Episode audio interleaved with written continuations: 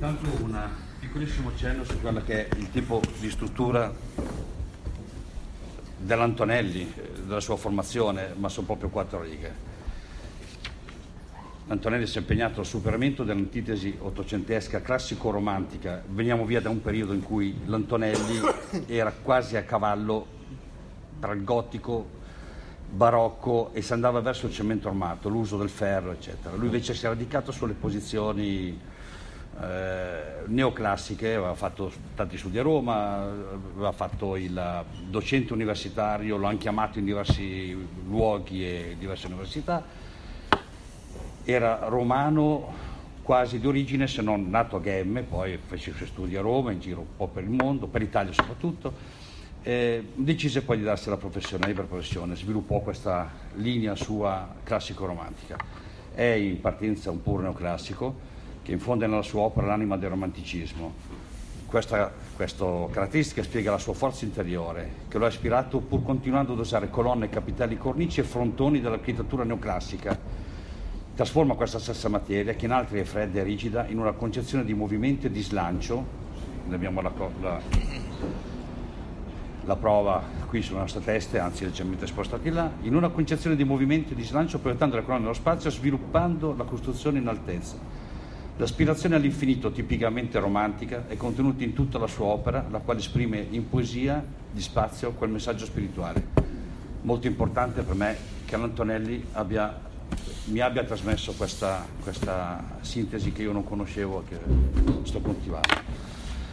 Si parte con l'affidamento dei lavori il 31 maggio del 1840, la fine lavori è per il 22 di gennaio del 1888. Lui muore purtroppo poco tempo dopo per aver la sua opera compiuta a 90 anni a Torino. È, avuto, è durata tanti anni, 40, 47 anni la costruzione, ha avuto un sacco di problemi con la committenza perché eh, non tutti credevano in questa opera così eh, mostruosamente ardita, tanto più che gli fermarono i lavori più volte, fecero perizie, lui sottoponeva sempre il suo progetto, mancavano soldi da parte della committenza, si scontrò tantissimo con, con il clero, ahimè, lo dico, era un massone, lo si sapeva e quindi la Chiesa non andava d'accordo con lui, non lui con la Chiesa, al contrario, ma comunque. Finisce la costruzione, dopo mille peripezie, vedono anche durante il corso della costruzione, si ricorda il terremoto del 23 febbraio dell'87 a Genova, in Liguria, che fece lievi danni anche qui a Novara, eh, in alcune case e qui cominciarono a dire la cupola non, non, stava in piedi, tante persone scapparono lasciando il quartiere mezza Novara abbandonata, finché per farla breve cominciarono dei lavori di ristrutturazione perché vedevano delle microcavillature no? e quindi pensarono che la cupola effettivamente non dovesse resistere al peso sovrastante. In effetti a vederla eh, è un'opera veramente ardita finché, devo dire, ahimè, lo dico da ingegnere, nel 1938 c'è stato l'intervento del De Verio e Danusso, due ingegneri del Politecnico di Milano, i quali, no, dice, scusa, i quali, io non mi sento, i quali decisero effettivamente di fare, io tremendamente contrario, vi spiegherò poi perché, ve lo dimostro anzi, una colata di cemento su collo di bottiglione, a tal punto da renderlo rigido per evitare le varie oscillazioni, eccetera, della, no, che secondo loro era la causa dell'instabilità della pellicola, l'instabilità peraltro non manifesta.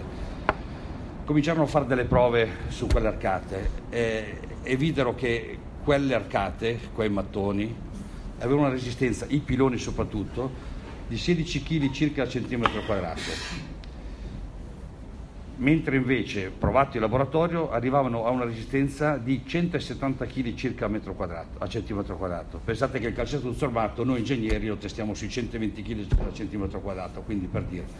Quel mattone, tutti sappiamo quelle arcate come sono state realizzate, lui stesso lavorava giorno e notte con i suoi operai, chi non era degno lo mandava via, cioccava come si suol dire un mattone uno contro l'altro quando venivano delle fornaci, tanti li scartava e tanti li adoperava, sentiva dal suono il tipo di cottura e quindi deve essere tutta una eh, colata di mattoni, passatemi questo termine, talmente omogenea. Lui stesso curava addirittura, e lo si vede, lo spessore della malta cementizia tra un mattone e l'altro, in maniera che la trasmissione degli sforzi dovesse essere completamente uguale e tutti dovevano scaricarsi sulle reni sulle pilastri che erano le fondamenta che tenevano l'arcata e poi che teneva la parte soprastante.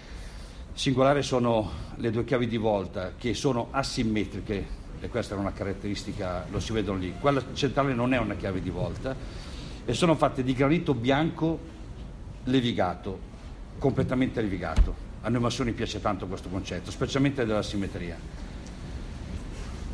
La caratteristica di questa cupola è che il vuoto barra pieno, la parte vuota diviso la parte piena, è di 0,0361 non dice niente, però se pensate che Santa Maria del Fiore è 0,1735, quindi ha un impatto molto più pesante, la Cuba di San Pietro è 0,226, quindi per dire l'arditezza e vedendolo da fuori si capisce perché uno, insomma, anche col vento, con naso in su, tende ad avere, non dico paura, ma...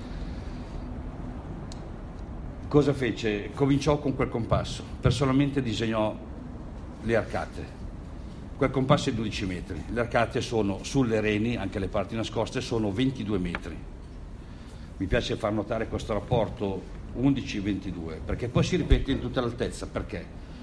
Perché 11-22 lui andò a posare poi il, la parte del primo peristiglio, lo poteva posare come voleva, anche a sbalzo, eccetera, però il primo peristiglio ha nel suo lato maggiore, nel suo diametro maggiore, 22,22 cm, quindi il rapporto 11 che si ripete.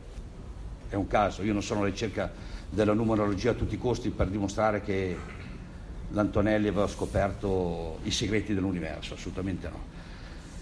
Arriverò poi perché a dire che questo numero 11 è così importante. La cupola è alta 111, 121 metri, quindi 11 per 11. Neanche questo non è un caso. Eh, pare, e questo pare che sia l'unica considerazione eh, sensata da fare sull'Antonelli, che lui eh, il, prese quello che noi ingegneri conosciamo dal 1970 circa, si chiama legge di U, che è un rapporto tra la dilatazione termica dei materiali e la resistenza dei materiali a parità di a parità di lunghezza, certamente non posso paragonare, la stessa dilatazione è percentualmente uguale, ma su una trave da 11 metri, una trave da 40 metri, chiaramente mi sbaglio i rapporti. Perché questo? Perché in questo numero 11 lui aveva, che ha ripetuto sempre in altezza, aveva sempre trovato la maniera di poter far scaricare questi sforzi. In che modo?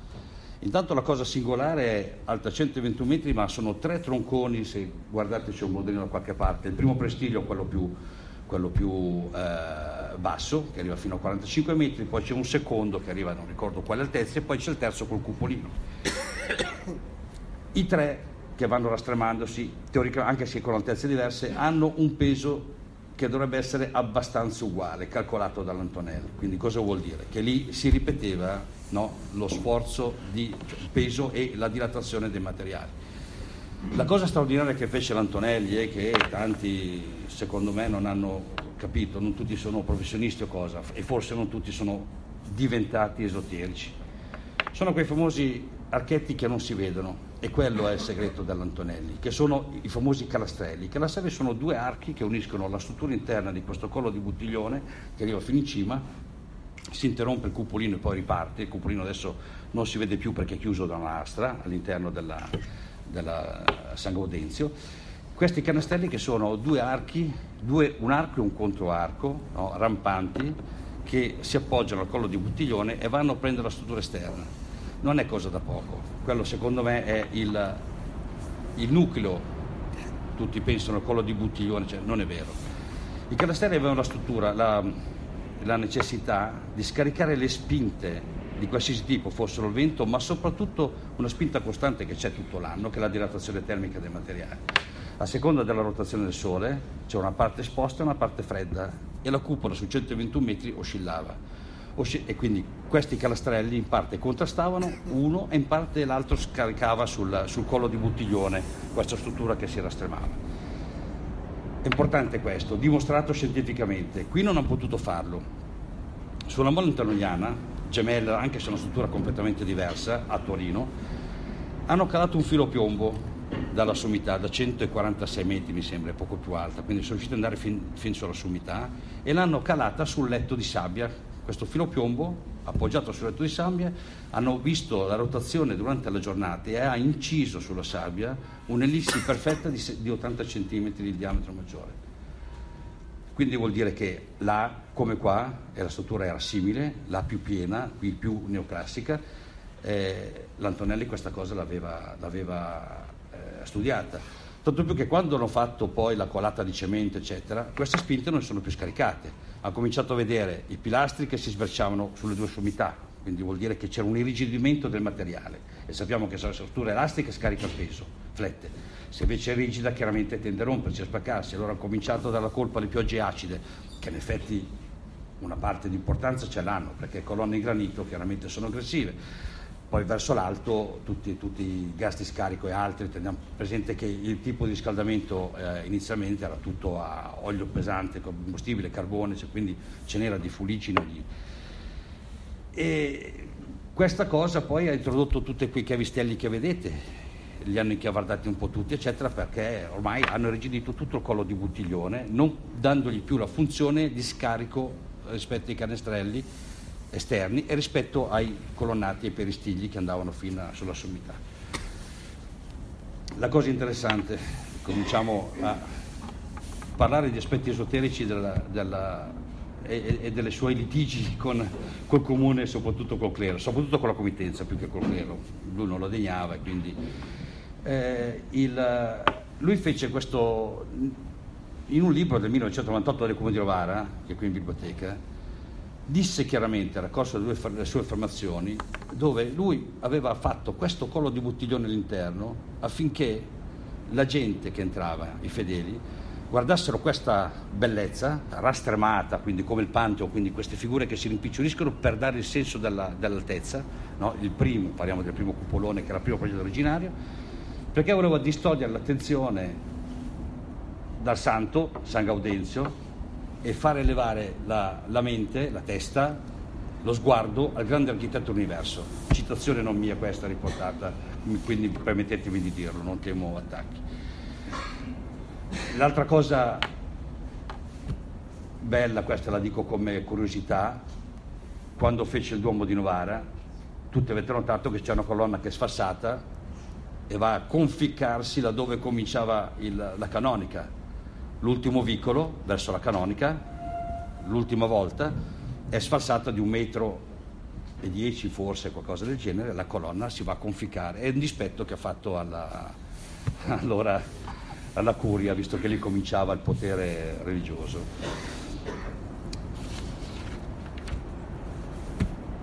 Il, ripeto, tanti anche su questo libro del 98 dice che era un massone, che ha fatto questa cosa, il numero 24, perché 24 sono le colonne, perché il 24 giugno del 1717 è nata la massoneria speculativa, quindi non era più incorporazione, eccetera. Anche se lui ha lavorato ancora, secondo me, col vecchio metodo massone, cioè come se ci fosse ancora quella corporativa e non speculativa, assistendo direttamente, formando le squadre. Immaginate l'apprendista che arrivava scaricava il, il, il, il carretto di, di, di, mattoni. C'era chi in qualche modo li, li sanzionava e i maestri erano quelli che li posavano sotto la sorveglianza del gran maestro, chiamiamolo così, che era l'Antonelli.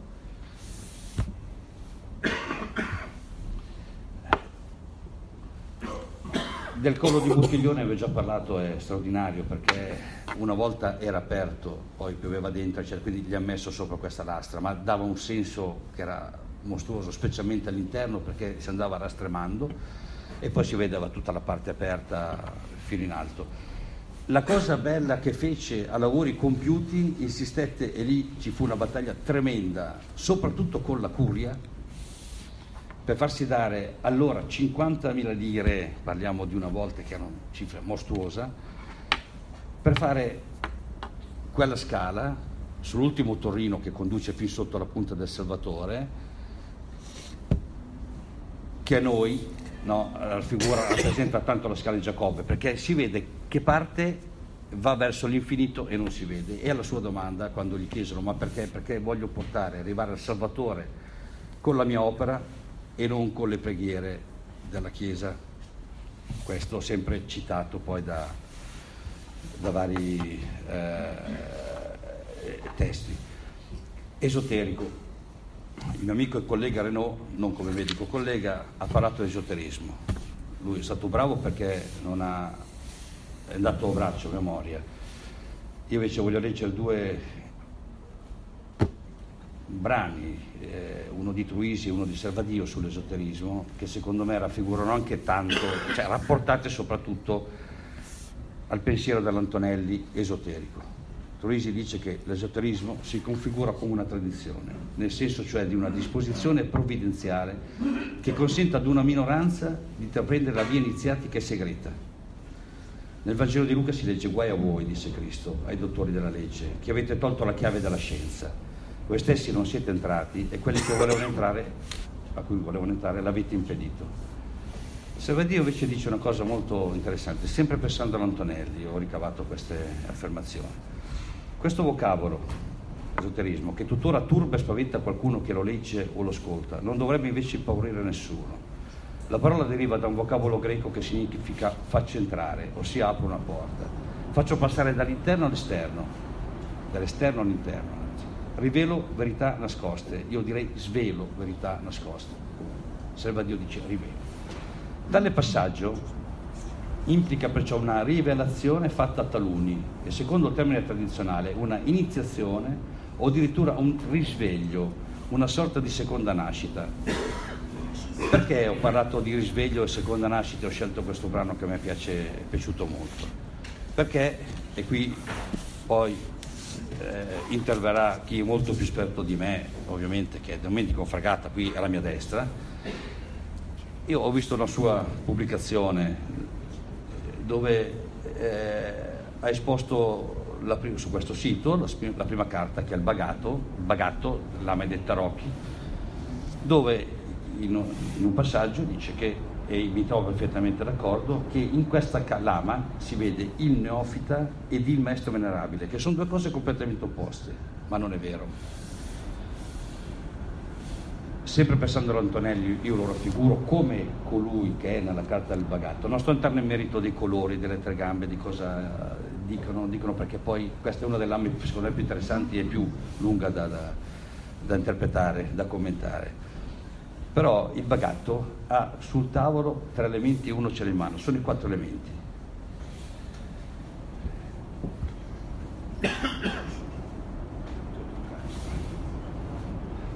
Il Bagatto è un uomo nella prima fase del suo cammino, no? è iniziato un iniziato che ha percorso tutte le varie tappe.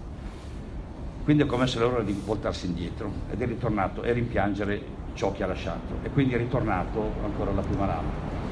Lui ha i quattro elementi e quindi è, conosce no? il lavoro duro che deve fare su se stesso, ma è un lavoro stimolante, è un lavoro che serve per imparare a, dormi, a dominarli, importante, ed a usarli, ecco perché penso all'Antonelli quando lo commenti in questo modo, per giungere alla sua grande opera. Nient'altro passo, anche perché poi la giornata è lunga e gli altri sono molto più interessanti di me, credetemi.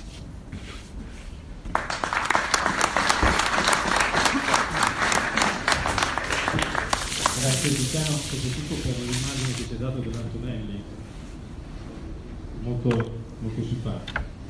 Eh, adesso vi presento invece Domenico Fragata, un saggista, autore di pubblicazioni di natura iniziatica, che ha un approccio con, particolare, con una visione multiculturale allo studio dei tarocchi, attraverso esperienze e conoscenze che salvano il mondo orientale alla lettura simbolica sia ebraica che europea. Prego.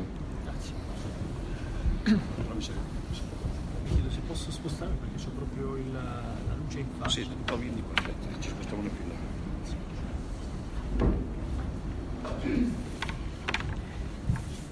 No, non tu riesci, posso prendere la sedia. Per andare avanti basta sì. che... Prendi in via. Dobbiamo... Sì.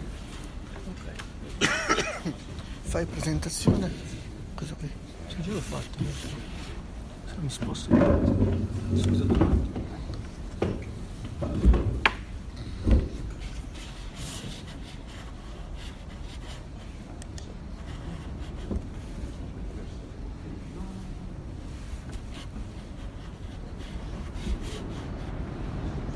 già su presentazione.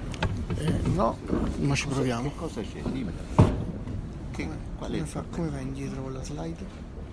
con le freccette? Le freccette. Benvenuti a tutti, scusate per... Sì. Mi sentite? Benissimo. Benvenuti a tutti, grazie per essere venuti. Eh, cercherò di essere, di essere breve, di essere eh, il più possibile esaustivo su un argomento che è veramente infinito ed è dal mio punto di vista almeno estremamente interessante. Ci troviamo in- in- per parlare di tarocchi in questo momento, un, un argomento che tutti hanno- di cui tutti hanno sentito parlare qualche volta, ma che io credo eh, difficilmente eh, sia stato approfondito o visionato da un punto di vista veramente esoterico. Mi piace, ah, grazie eh, iniziare la presentazione con, eh, con questa frase del Vangelo di Filippo che recita La verità non è venuta nel mondo nuda, ma è venuta in simboli ed immagini. Esso non la riceverà in altra maniera. C'è una rigenerazione e un'immagine di rigenerazione ed è veramente necessario che si sia rigenerati attraverso l'immagine. Perché è importante questo, questo incipit? Perché eh, tutti coloro che cercano di intraprendere un percorso iniziatico eh, sanno che eh, il simbolo è l'alfabeto che viene utilizzato. Il simbolo è anche l'immagine.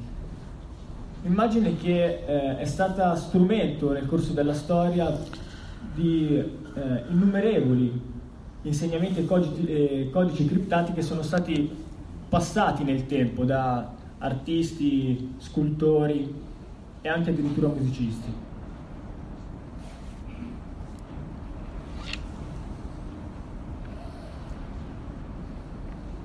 Tarocchi vengono anche definiti in qualche modo il libro di Ermete da molti, da molti esoteristi, tra cui anche Elifas Levi. E, diciamo, I 22 archetipi dei tarocchi hanno un'origine molto antica e recondita, sulla quale si discute ancora oggi. L'unica cosa certa è che in questi simboli è racchiuso un immenso potenziale di significati derivanti dalle discipline esoteriche più importanti della tradizione.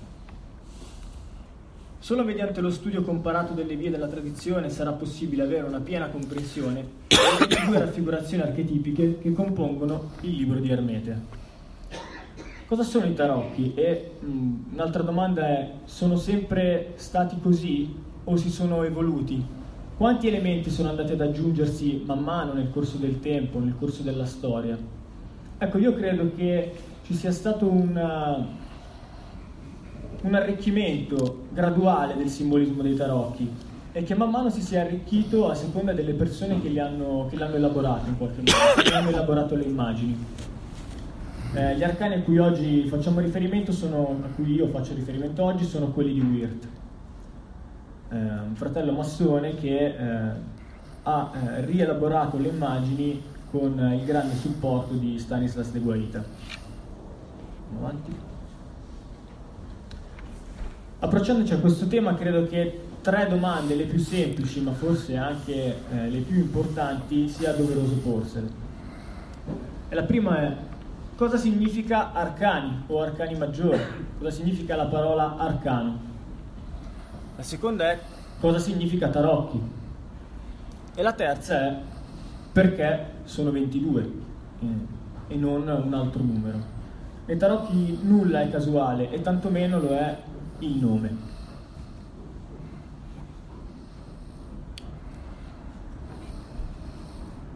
Il termine italiano arcano deriva dal latino arcanus, arca, cioè cassa, forziere o scrigno. Ogni simbolo dei tarocchi è come uno scrigno misterioso che racchiude in sé immensi tesori. Per dischiudere la conoscenza, per dischiuderne la conoscenza contenuta, è necessario avere le chiavi. È se mi sposto di là, perché leggere così è veramente terribile. Metto in piedi.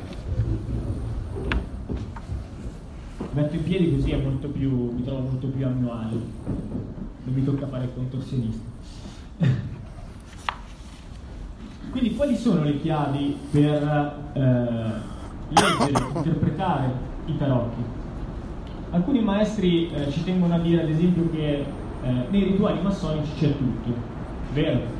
Però se non siamo in grado di vedere che cosa c'è, non c'è nulla. E la stessa cosa vale per i tarocchi. Se facciamo vedere il bagatto, la figura del bagatto a mia nonna, probabilmente per lui è solo un ragazzo con una bacchetta in mano e un tavolo.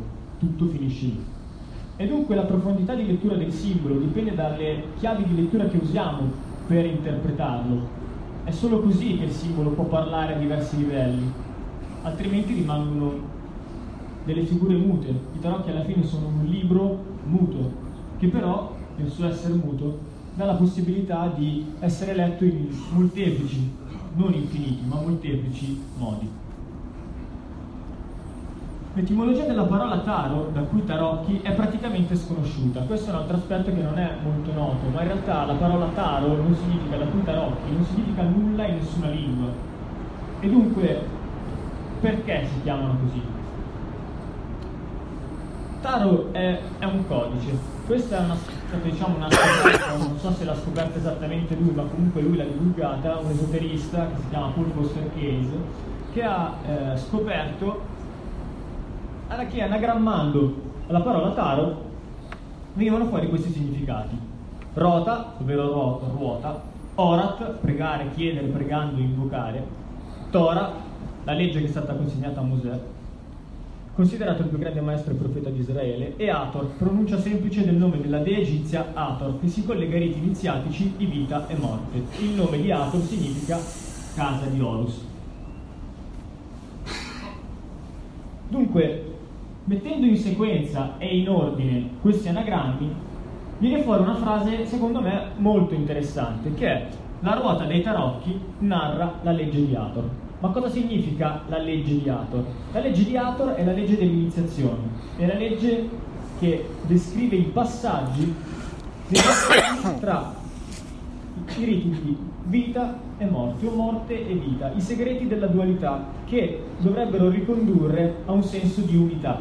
Tutto il percorso dei tarocchi è un percorso nel quale eh, un profondo dialogo tra l'uno e il molteplice, tutto uno sforzo della polarità nel, nel ritornare all'essere uno.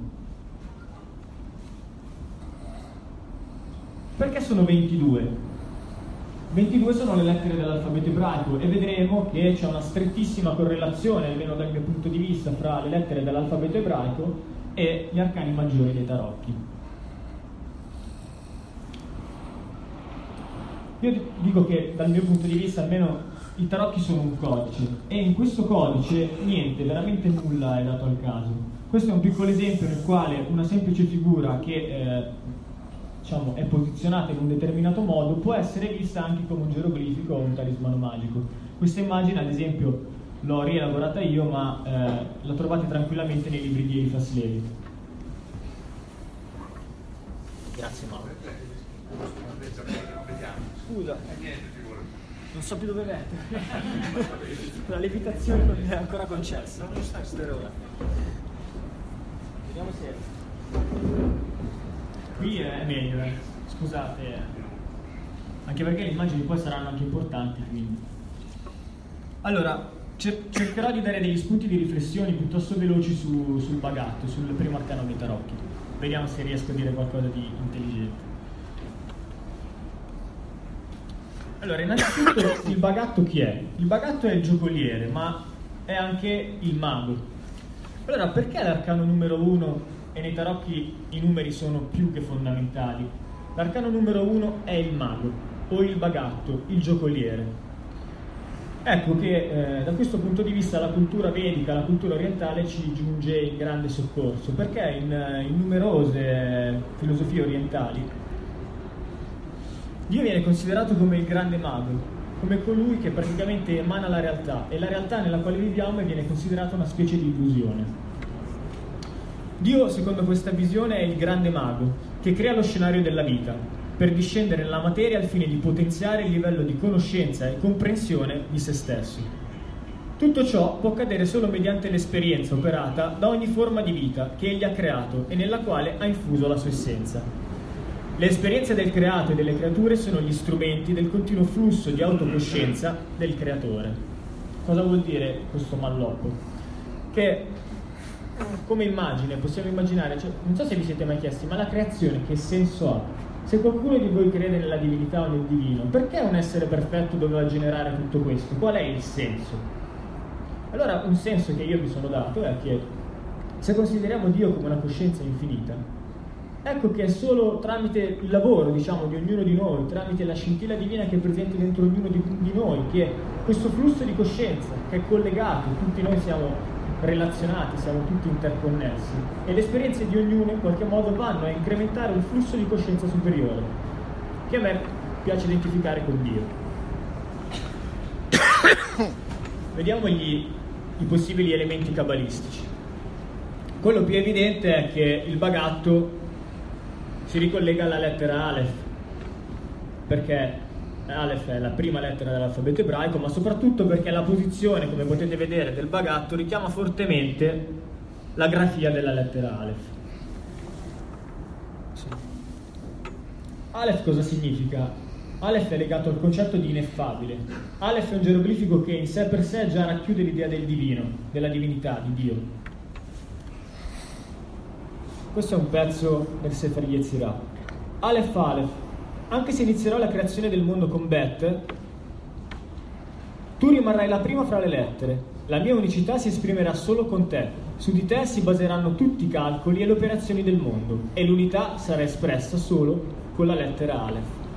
Per chi non lo sapesse, l'Antico Testamento eh, in ebraico non si chiama Genesi, cioè il primo libro non si chiama Genesi, ma si chiama Bereshit, cioè la prima parola con la quale inizia questo libro e la prima lettera con la quale si apre la narrazione è la Bet, la seconda lettera dell'alfabeto ebraico.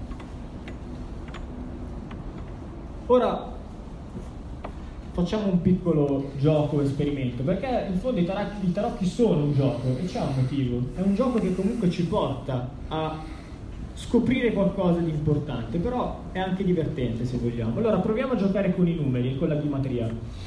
La gematria che cos'è? È un metodo esegetico ebraico che eh, usa i numeri per decodificare in qualche modo alcuni significati nascosti nelle scritture. Ad ogni lettera corrisponde un valore numerico. Ad esempio, il valore canonico di Aleph è 1, ma poi vedremo che ci sono molti altri modi di interpretare. Allora, dato che la gematria è una chiave della Kabbalah e se noi consideriamo i tarocchi uniti alla Kabbalah, io ho pensato, proviamo a usare anche la gematria per, inter- per interpretare i tarocchi e vediamo che cosa succede. Il numero 26, che è uno dei numeri più importanti nella Kabbalah, perché è il nome del tetragramma, e Vav, è anche un numero che si ricollega alla lettera Aleph. Perché?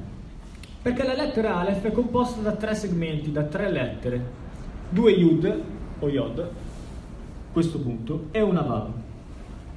La somma dei valori numerici di queste tre lettere compone il numero 26. Questo rapporto numerico evidenzia in maniera molto forte il rapporto che c'è tra il primo arcano dei tarot, inteso come anche uno come divinità, e il bagatto.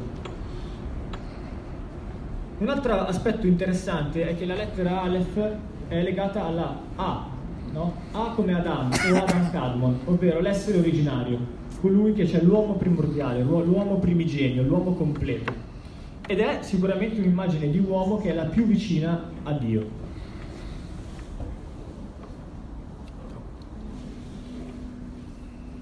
Consideriamo anche il numero 97, perché? Perché 26 è il totale dei numeri primi della serie di cifre che vanno dall'1 al 100. 97 è il ventiseiesimo numero primo. Considerando le parole che hanno valore numerico 97, ne troveremo una che avrà particolare rilievo per i nostri studi. Essa è Ben Adam, che significa figlio dell'uomo. Questo è un altro aspetto molto particolare perché dal mio punto di vista nei tarocchi sono occultati alcuni insegnamenti gnostici esoterici e che alcuni dei tarocchi raffigurino anche delle figure ben precise. In qualche modo, ma non, quello che sto dicendo non può ridurre il simbolismo del bagatto a quello che sto appena per dirvi ora però uno dei significati è che il bagatto è, può considerarsi come il figlio dell'uomo. Il figlio dell'uomo inteso come l'iniziato realizzato, come in qualche modo il Cristo, ma non, non intendo il Cristo come Gesù Cristo, ma come colui che si è realizzato.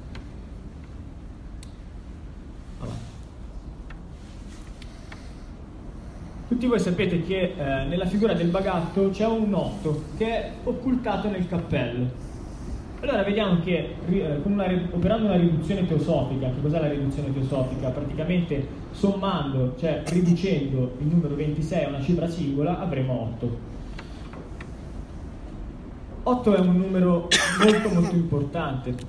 Alcuni nomi divini, diciamo, alcuni nomi attribuiti a Dio, hanno per valore numerico 8 se ridotti, come Shaddai, Hashem, Metatron, che è l'angelo più vicino a Dio, è l'angelo di Keter quindi della prima Sefiro che si ritorna ancora al concetto del numero 1 e eh, anche la parola Haav può essere, che significa amare, può essere ricondotta al numero 8 e ancora una volta abbiamo un altro parallelismo possiamo andare avanti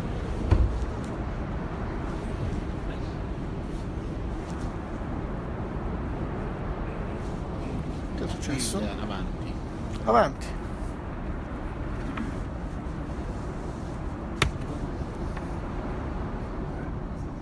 Indietro. Ok. Un altro numero che si può associare a, a questo arcano è il 32, perché eh, i segmenti, quindi le due yud, le due punti e la vav possono essere anche visti, la vav può essere vista come in andata e ritorno. La somma complessiva fa 32. 32 è un altro numero che indica la completezza. 32 sono i sentieri della Kabbalah, 32 è la, la, la somma delle 10 Sefirot e delle 22 lettere dell'alfabeto ebraico. La parola cuore, lev, ha il medesimo valore numerico. Tra un po' il vento porta via me e anche il proiettore. Eh, ed è molto importante perché eh, lev significa cuore.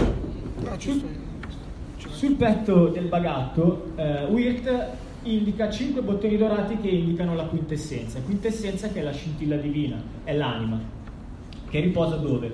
Nel cuore. La lettera Aleph a livello cabalistico viene, fat- viene ricondotta a livello anatomico nel petto. E questo è un altro, un altro, indizio che ci fa capire che questo metodo di decifrazione dei tarocchi può avere veramente, eh, può dare grandi soddisfazioni. Ecco, questo è quello che vi dicevo prima, le due yud e la vav che possono essere viste come ascendente o discendente. Per ultimo, il numero 111. Traslitterando, quindi pronunciando la lettera Aleph, dobbiamo utilizzare tre lettere, Aleph che ha valore 1, Lamet che ha valore 30 e P che ha valore 80. E ecco che ho pensato, proviamo a eh, disporre gli arcani corrispondenti a queste lettere e creare una sequenza. E la sequenza che si crea è questa.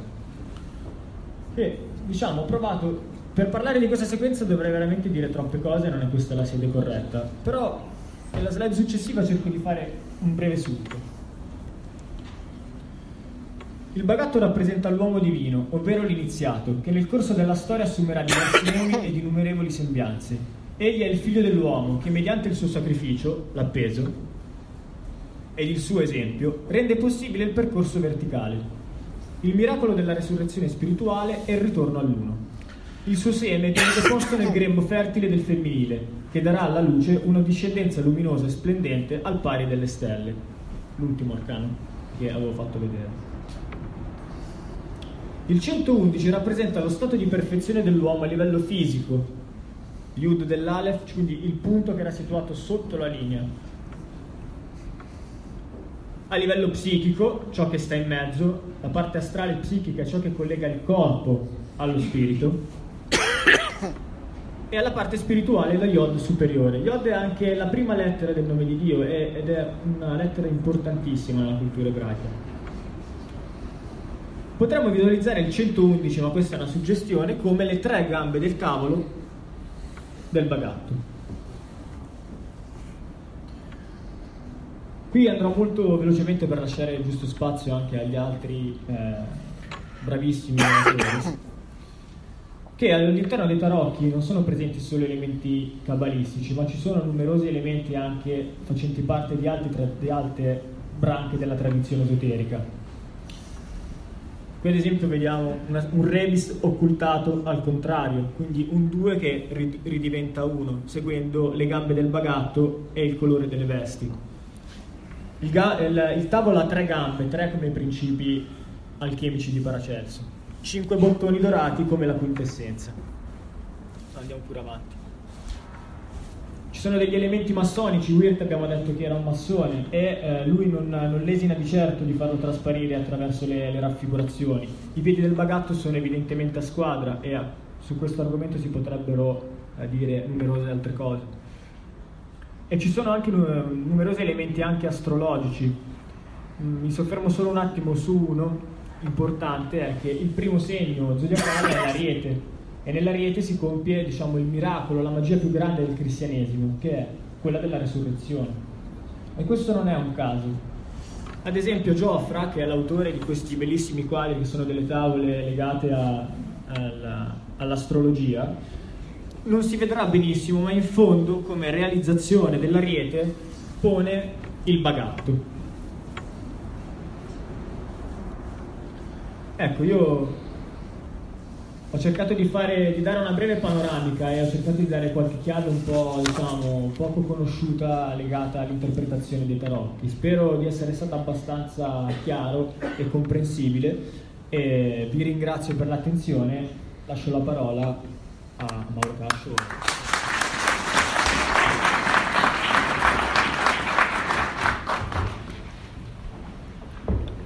Grazie. grazie. Vi presento quindi Federico Pignecelli, No, no, faccio prima io.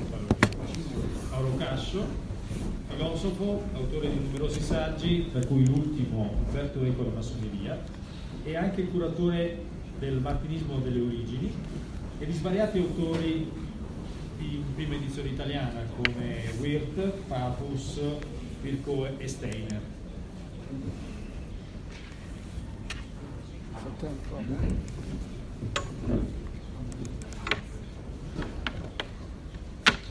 Ma Mette tutto schermo e così sono.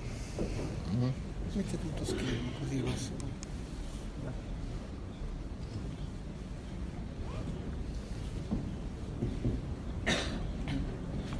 Io, essendo molto esile e magro, non mi posso mettere davanti per non occupare tutto lo spazio. Allora, io sono un po' in imbarazzo, mi sentite? Perché dovrei parlare di Kabbalah e eh, mi avete messo accanto Federico Pignatelli. Ecco, ora voi dovete sapere che parlare di Kabbalah come con Federico Pignatelli è come se uno suonasse la chitarra, ma insomma, poco più di un giro di do, insomma, no? sapore di sale, sapore di mare.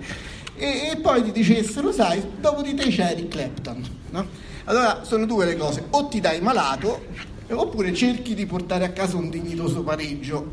Se poi Eric Clapton ti ha anche sistemato le slide, insomma direi che per me la serata è anche finita qui, insomma. E, allora, Kabbalah. E- è già eh, difficile definirla con, con, eh, precisione e con esattezza. Perché? Perché ci sono almeno tre sfumature semantiche di cui bisogna tenere conto.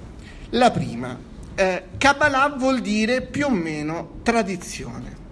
Tradizione di che tipo? Cioè come si fanno i, tar- i tortellini? Eh, beh no, eh, è una tradizione di natura sapienziale. Cioè ci si immagina che nella notte dei tempi ehm, eh, Dio abbia dato all'uomo gli strumenti per rimediare al peccato originale.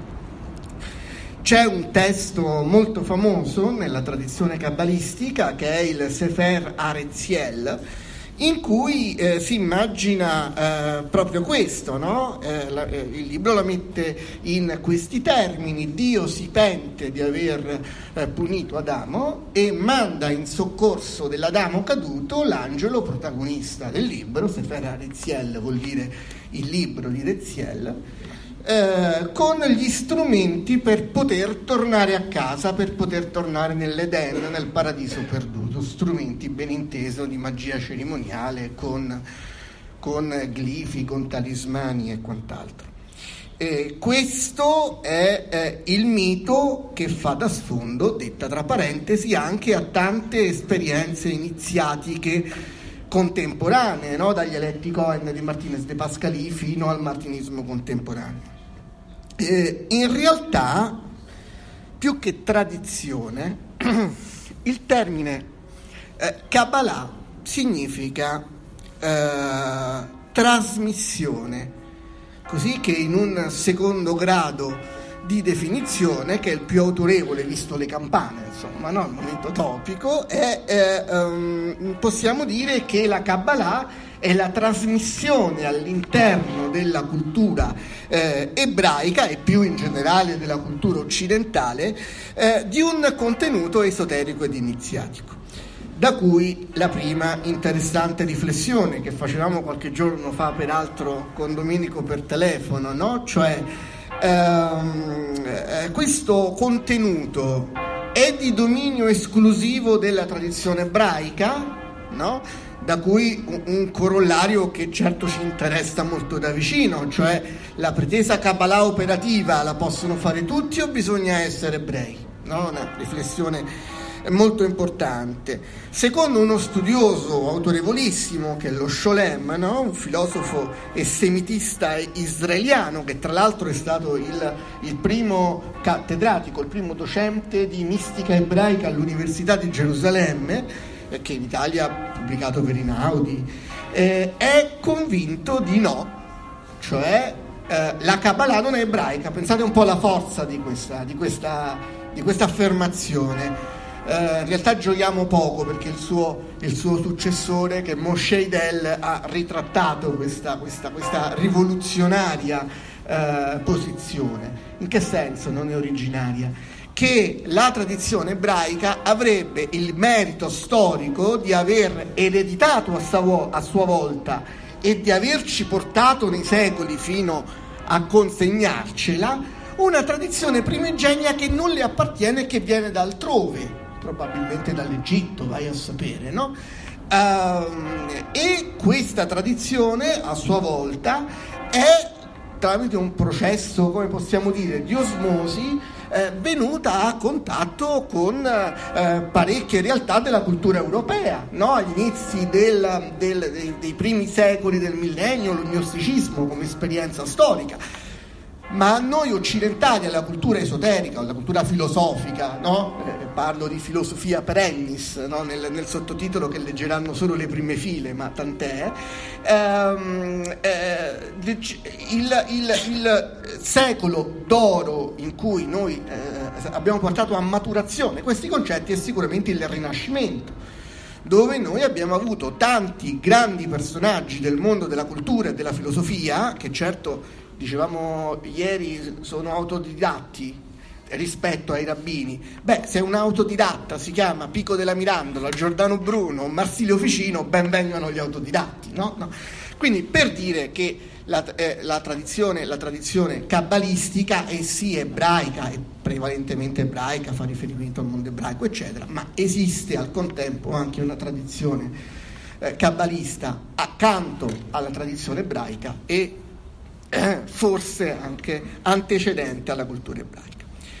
Quindi tradizione, ricezione.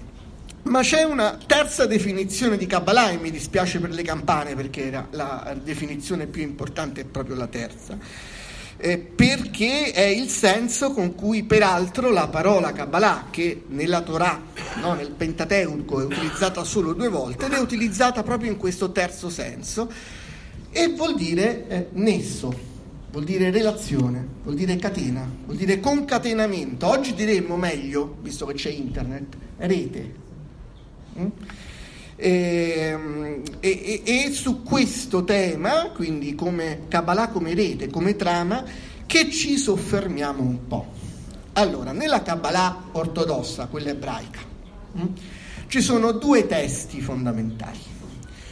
Eh, uno è lo Zohar, no? diceva, mi ricordo Federico Pignatelli 25 anni fa, tuonava, tutto quello che non è nello, scritto nello Zohar è falsamente cabalistico. E allora tu che facevi? Ti andavi a comprare lo Zohar, erano gli anni 90, eh, pensate che credo che non ci fossero nemmeno le, lezio- le, le edizioni di, di, Giulio Busi ed Elena Loventhal, quelle di 100 pagine diciamo con una selezione dello Zohar. Noi ci, ci siamo comprati lo Zohar in 22 volumi di 400 pagine a volume scri- è un sadico, scritti in inglese e in ebraico, no? Per cui diciamo che la seconda domanda, no?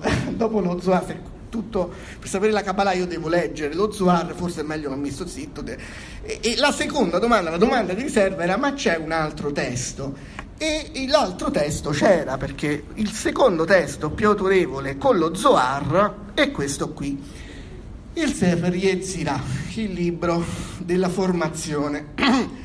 In quegli anni, eh, peraltro, era uscita la canzone di Battiato, no? Soffia la verità nel libro della formazione. Eh, non ve la canto perché, nonostante la Bindi, sono rimasto con un briciolo di dignità, per cui non me la vorrei bruciare anche quel poco che mi è rimasta. Ehm, ehm, eh, ma c'è l'inganno perché è un libro straordinariamente semplice, eh, no, semplice, breve, perché sono 25-30 pagine al netto. Il problema è che non ci si capisce nulla, quindi quasi quasi era meglio lo Zohar. E ci siamo dedicati al libro della formazione che in realtà è, eh, adesso lo vedremo nel dettaglio perché vi tocca a voi, siete venuti, e eh, tocca un po' soffrire. Eh, no, eh, nel eh, Sefer di Ezira eh, c'è un'idea veramente fondamentale che mi interessa approfondire, cioè c'è l'idea, e da qui la rete, la trama, che siamo immersi in un oceano di vibrazioni? In un oceano vibratorio dove tutti gli enti presenti partecipano con vibrazioni diverse. Vi prego di sposare queste immagini, no? Eh, I greci direbbero che gli enti sono in quanto partecipano dell'essere. Mm? Lo ricordate al liceo, no? Ma una eh, cosa che eh, partecipa dell'essere, cioè eh, una cosa di cui io posso predicare, no? di cui posso dire qualcosa, è una cosa che io posso dire. Tant'è vero che eh, il logos in Grecia non è solo il piano degli archetipi eterni no? che Platone collocava nell'iperuranio, eh, no? ma il logos era anche il linguaggio, il discorso. Non c'è nessuna differenza, poi la scienza avrebbe dimostrato che non è così semplice, ma per i greci non c'era nessuna differenza tra la struttura logica dell'esistente e come questa struttura si organizzava nel mio linguaggio. L'azione era il verbo, io sono il soggetto e il, l'ente con cui partecipa la mia azione è il complemento oggetto. No? Quindi c'è una, una, una frase del mio linguaggio che in realtà eh, dà suono ad una struttura che sta altrove, no? che sta nel piano degli archetipi eterni. Eh, quindi io dico microfono, dico, dico, telefonino, dico mouse e rinvio alla sua idea, rinvio ad un piano archetipale. E anche chi sta là dietro e non ci vede, no? visto che ha, anche se non vede l'ente, ha però idea di quello a cui la fonia rimanda, capisce bottiglia anche se non vede la bottiglia che ho davanti. Allora, eh, il Sefer Yetzirah fa questo, eh, ci fa vedere la stretta relazione tra le cose che noi veniamo, vediamo nel mondo. Eh, perché? Perché questo è un fatto divino? Perché creato da Dio è Dio che ha fatto ordine nella sua creazione, o meglio, ha creato mettendo ordine da qualcosa di caotico. No? E qual è l'idea di fondo del libro della formazione? Quindi io formo il mondo come? Fondo il mondo con dei mattoncini, questi mattoncini sono le lettere dell'alfabeto. Io faccio cose che nello stesso tempo sono anche parole, sono le parole con cui indico le cose. Questa è l'idea di fondo del libro della formazione. E queste cose, come ha accennato anche Domenico, hanno un valore numerico. Perché hanno un valore numerico? Non è arbitrario, perché gli ebrei, come eh, credo sia noto, eh, no, non hanno i numeri arabi, no? Per cui il segno grafico, come abbiamo visto che designa la, la lettera Aleph, è il, eh, il, il, segno grafico con cui i, eh, gli ebrei indicano la cifra 1, bet 2 e così via. Per cui ogni parola va da sé, ha anche il suo valore numerico. Le lettere dell'alfabeto sono 22, con questi strumenti Dio ha creato il mondo, quindi cioè ogni cosa una, è disegnata da, dalla parola e quella cosa è disegnata anche da un valore numerico. Domenico ci ha eh, eh, introdotto anche una delle chiavi cabalistiche più note che è la gematria. Qual è il, il principio fondante con cui i rabbini, no? eh, la chiave con cui i rabbini eh, interpretano i testi, i cabalisti più che i rabbini?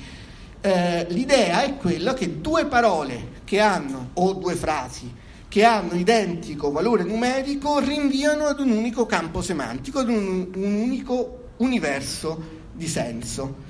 Ecco la rete di connessioni. E il Sefer Yetzirah divide le lettere in tre lettere madri, no? che sono l'Alef, la Mem e la Shin. Eh, sono lettere madri, eh, la, la, Aleph perché è aspirata, la Mem perché muta, la Shin perché è sibilante. Ci sono sette lettere doppie perché hanno una doppia pronuncia e ci sono dodici lettere semplici che sono le lettere che hanno un solo suono. Nel Sefer Yetzirah, ed è quello che noi vedremo adesso, eh, leggendo il versetto di questo mese, quindi vediamo nel tempo Dio come ha creato, che stiamo vivendo adesso, che cosa ha formato. L'idea qual è? Quindi di fare regnare nel tempo dell'anno, perché ci sono 12 mesi, 12 segni zodiacali, una lettera semplice.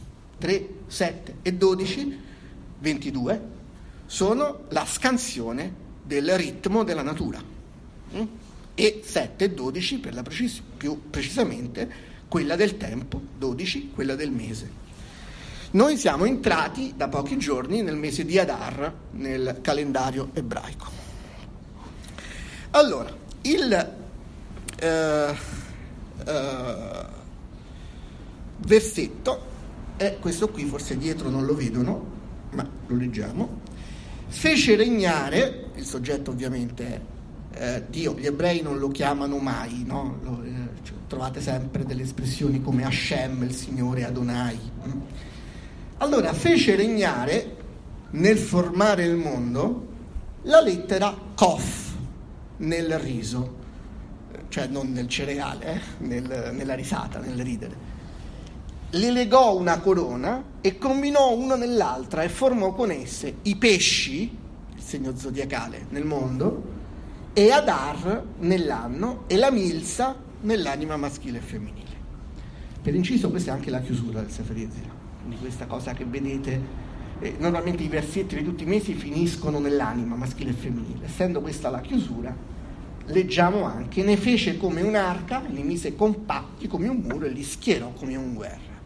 Quindi pensate che bella l'immagine no? di, di dare a ogni lettera un compito, quindi la lettera Kuf è la lettera che ha il compito di formare il mese che stiamo vivendo, di formarlo nei tre livelli che noi poi chiameremo spirituali, animici e materiali, no?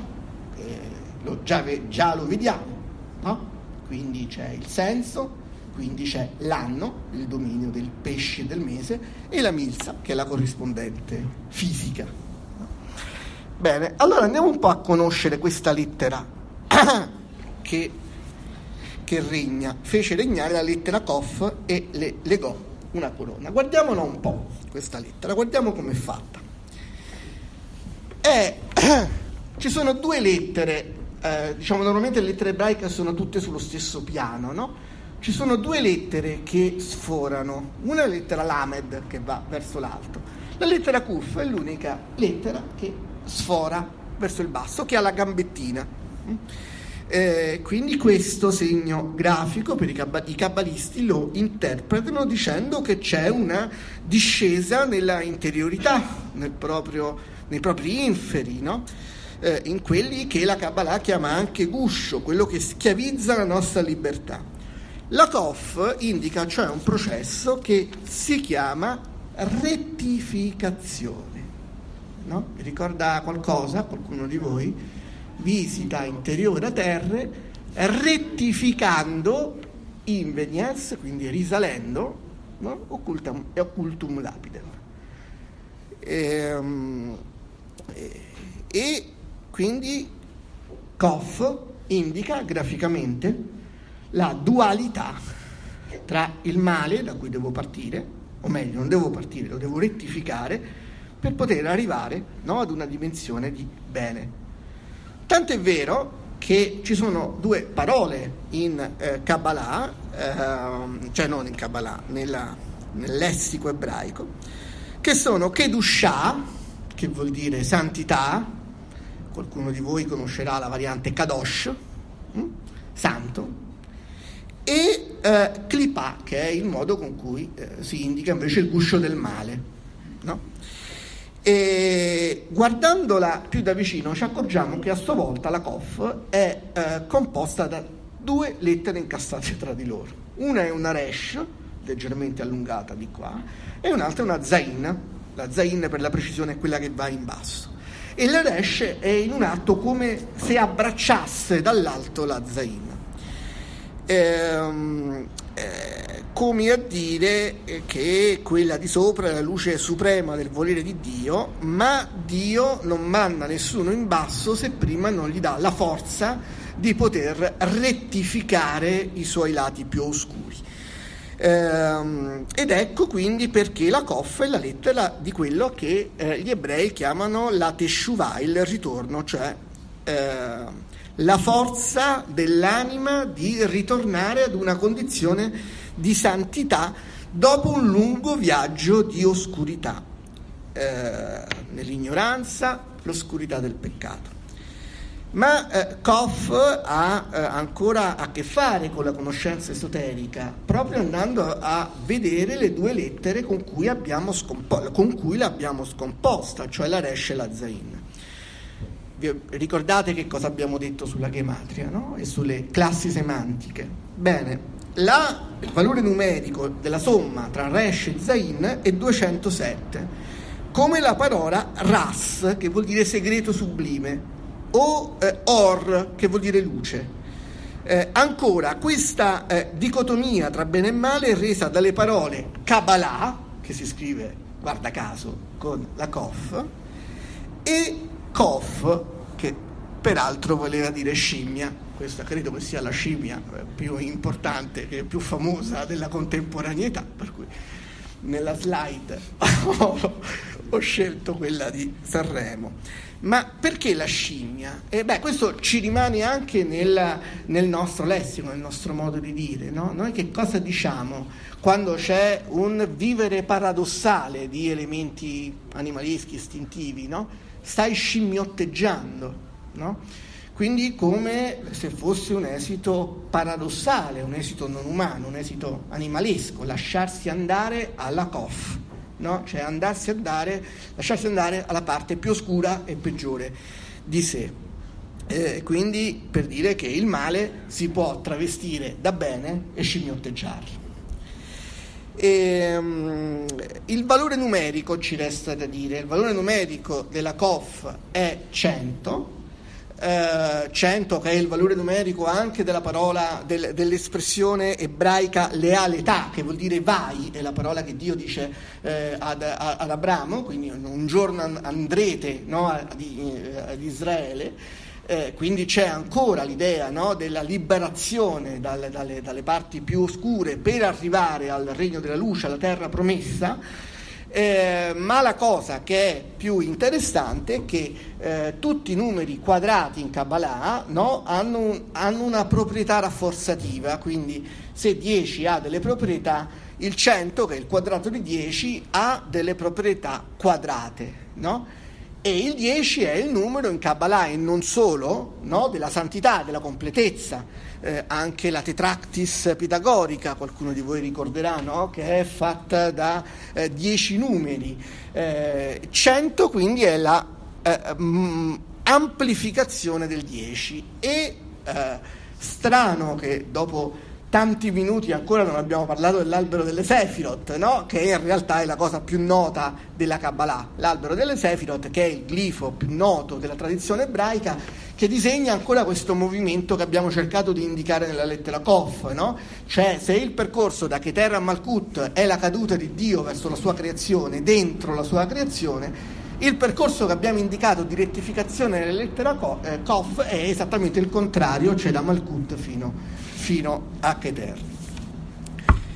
E, allora, dicevamo, per avviarci un po' a conclusione, che eh, il libro della formazione quindi lega questa coffe, questa rete di significati e la fa regnare su un'altra classe no? di reti e di, di rapporti che abbiamo visto riguardare i vari mondi e i vari regni perché tutto è intimamente è correlato e tutto ha a che fare con tutto il resto, non c'è niente di isolato e di autosufficiente. E, e in relazione ai contenuti che abbiamo visto, il senso corrispondente è il riso, il ridere. E perché? E che cosa c'entra con quello che abbiamo detto? Beh, c'entra se consideriamo un movimento spirituale all'interno della tradizione ebraica importante che è il cassidismo. No? Il cassidismo, no? cioè il senso del riso è la rivelazione esterna della gioia. Eh, non basta coltivare dentro un sentimento positivo, un sentimento di entusiasmo, un sentimento di amore, bisogna farlo uscire. Bisogna riuscire a comunicarlo, bisogna riuscire a dirlo, eh, a diffonderlo. Eh, se le persone che si dedicassero, eh, che si dedicano a vie spirituali, riuscissero a trasmettere il loro entusiasmo, beh, probabilmente no, non ci sarebbe concorrenza, quella via spirituale avrebbe, credo, la totalità degli adepti. No? E nel mondo ebraico questa trasformazione fu dovuta a questo signore che si chiama eh, Baal Shem Tov. Eh, il mondo ebraico, per chi di voi un po' sa la storia del, dell'ebraismo, viene da un, da un, momento veramente brutto, che è quello de, dello shabbatanesimo, no? di Shabbatai Ben Zevi, il falso messia. Cioè, nella storia, voi sapete che gli ebrei attendono il messia, no? E, e, nella storia c'è un periodo in cui e non hanno mai riconosciuto Gesù come Messia, nella loro storia c'è un periodo in cui invece ci sono caduti con, dire, con tutti i piedi, no? ed è la figura di Shabbatai Ben Zevi, che il mondo eh, ebraico, gran parte del mondo ebraico lo dava per il profeta. È arrivato, mm, ci siamo, mm, si è compiuto il tempo. E sono rimasti leggermente fregati, perché non so se lo sapete, questo signore alla fine si è convertito all'Islam. Provate a immaginarvi la comunità ebraica dell'epoca. C'erano interi cabalisti che hanno fatto i pipponi numerologici no? con, con, i rinvii semantici e tutte le cose di cui vi ho ubriacato io. No? Dice sì, anche la Kabbalah dice che lui. Cioè, davvero stiamo parlando non di una minoranza del mondo ebraico, stiamo parlando di una, di una cosa consistente. E quindi dopo la sua conversione all'Islam, perché lo hanno, lo hanno beccato, gli hanno detto o ti converto o ti ammazziamo, e lui ha detto ok, d'accordo, no? Allah è grande. E, e, e, e, il mondo ebraico diciamo che è rimasto un po' male. E allora stava avviandosi verso una, una progressiva perdita dei suoi valori e dei suoi punti di riferimento. Questo signore qui ha salvato l'ebraismo dalla crisi perché è arrivato appunto un momento del cassidismo, non so, ci sono dei movimenti anche contemporanei, sono quelli che cantano con la chitarra, la gioia, l'allegria, la comunità, tutte cose che la comunità ebraica ancora non aveva, non aveva vissuto. No? E, mm, e, e, in un primo momento chiaramente ci sono stati dei grandi problemi con l'ortodossia ebraica, l'ortodossia rabbinica e oggi in realtà il, cassidismo è una, una eh, delle, delle, scuole quasi più ortodosse di Kabbalah e di tradizione ebraica. E il cassidismo quindi ha comportato questa gioia, allora viviamo la nostra fede perché è importante no? viverla e condividerla con amore. E, mm, e soprattutto è il movimento eh, diciamo spirituale che ha permesso anche a noi occidentali di penetrare all'interno della Kabbalah, perché eh, la riservatezza e la chiusura del mondo eh, è venuta meno, quindi anche noi occidentali abbiamo avuto accesso alle scuole di Kabbalah. Quindi eh, stiamo parlando degli inizi dell'Ottocento. Quindi se è, un, un, un, progressivo ap- um, aprirsi al mondo non ebraico che dura ed è, arriva fino ai nostri giorni. Quindi se la cultura esoterica occidentale si è dovuta accontentare degli occultisti, di Agrippa, di Elifas Levi e, e di tanti altri, abbiamo incominciato ad avere le fonti originali proprio grazie a questo, a questo, signore, a questo signore qui. Ecco che il riso non ci appare così peregrino no? nel Sefer Yetzirah. E eh, ci sarebbero anche delle considerazioni astrologiche da fare sui pesci, ma li saltiamo ovviamente perché dobbiamo chiudere, eh, perché c'è Eric Clapton che come vedete eh, scalpita, freme, e quindi vi lascio eh, dicendo che eh, nel mese di Adar, eh, per trovare l'ultima correlazione, eh, troviamo questo nel eh, quattordicesimo giorno, oggi il sesto, quindi fra otto giorni c'è la festa di Purim. Purim è il, indovinate un po', il carnevale ebraico, no? Quindi è l'espressione nel tempo della gioia e della rettificazione, della voglia di esternare i propri eh, la propria voglia di andare a Dio, no? dicevamo prima 100 è la parola di andare vai, rettificazione, eh, qui è la, la, voglia in cui ci si maschera, no? è la festa scusate in cui ci si maschera, perché si ricorda eh, l'episodio di Esther, no? in cui Dio eh, si, si, immagina mascherandosi, no? che è Dio ad, ad, essersi mascherato ed aver aiutato ancora una volta il popolo ebraico. Quindi il eh, Purim, eh, eh, Purim, tra l'altro in ebraico vuol dire, vuol dire destini, no? vuol dire sorti, no? eh, ed è la festa in cui appunto Dio interviene nel mondo per, per le sorti di eh, Israele. Eh, dovremmo chiudere parlando della Milza, lo saltiamo perché con la Milza mi viene in mente eh, delle storie tese, cioè a che cosa serve la Milza ma eh, perché nessuno mi dice a cosa serve la milza. E, um, eh, no, mi basta avervi evidenziato questa serie di rapporti di relazione che strutturano quindi tutto l'esistente, lasciamoci così. Eh, anzi, non lo strutturano, stanno dietro l'esistente. Quello che voi vedete è la festa, quello che sta dietro la festa è la struttura la festa, è il lato esoterico. Quindi il lato esoterico è qualcosa che in filosofia si chiamerebbe epistemologico, episteme, che sta sulla cosa, non è una cosa... Eh, eh, a me capita tante volte, no? faccio il filosofo, ti occupi di universali astratti, cioè di cose che sapete solo tu vai in primavera a raccogliere le margherite. No, vedi dietro la struttura del reale, vedi dietro lo scheletro delle cose. E, e eh, per inserire questo mio contributo nella discussione della serata che doveva riguardare i tarocchi. Questa è anche la giustificazione ideologica e teoretica dei tarocchi, perché anche i tarocchi, l'abbiamo già visto con l'intervento di Domenico, eh, un po' questo rappresentano, rappresentano in questo caso graficamente delle relazioni, i tarocchi sono 22, cioè 3, 7, 12, la solita, la solita ciccia. Ehm, eh, quindi il libro della formazione, eh, che è un testo, voi non l'avete letto perché era scritto in prima fila, ce li siete riusciti? No, nemmeno in prima fila, perfetto. Eh, ma è il testo più anziano, diciamo che le prime, le prime eh, edizioni sono del 1200. No? E quindi possiamo dire che il libro della formazione è un po' la giustificazione iniziatica no, di quella rete simbolica che tanto, con tanta sapienza ci ha illustrato Domenico. Tocca, tocca a lui. Eh.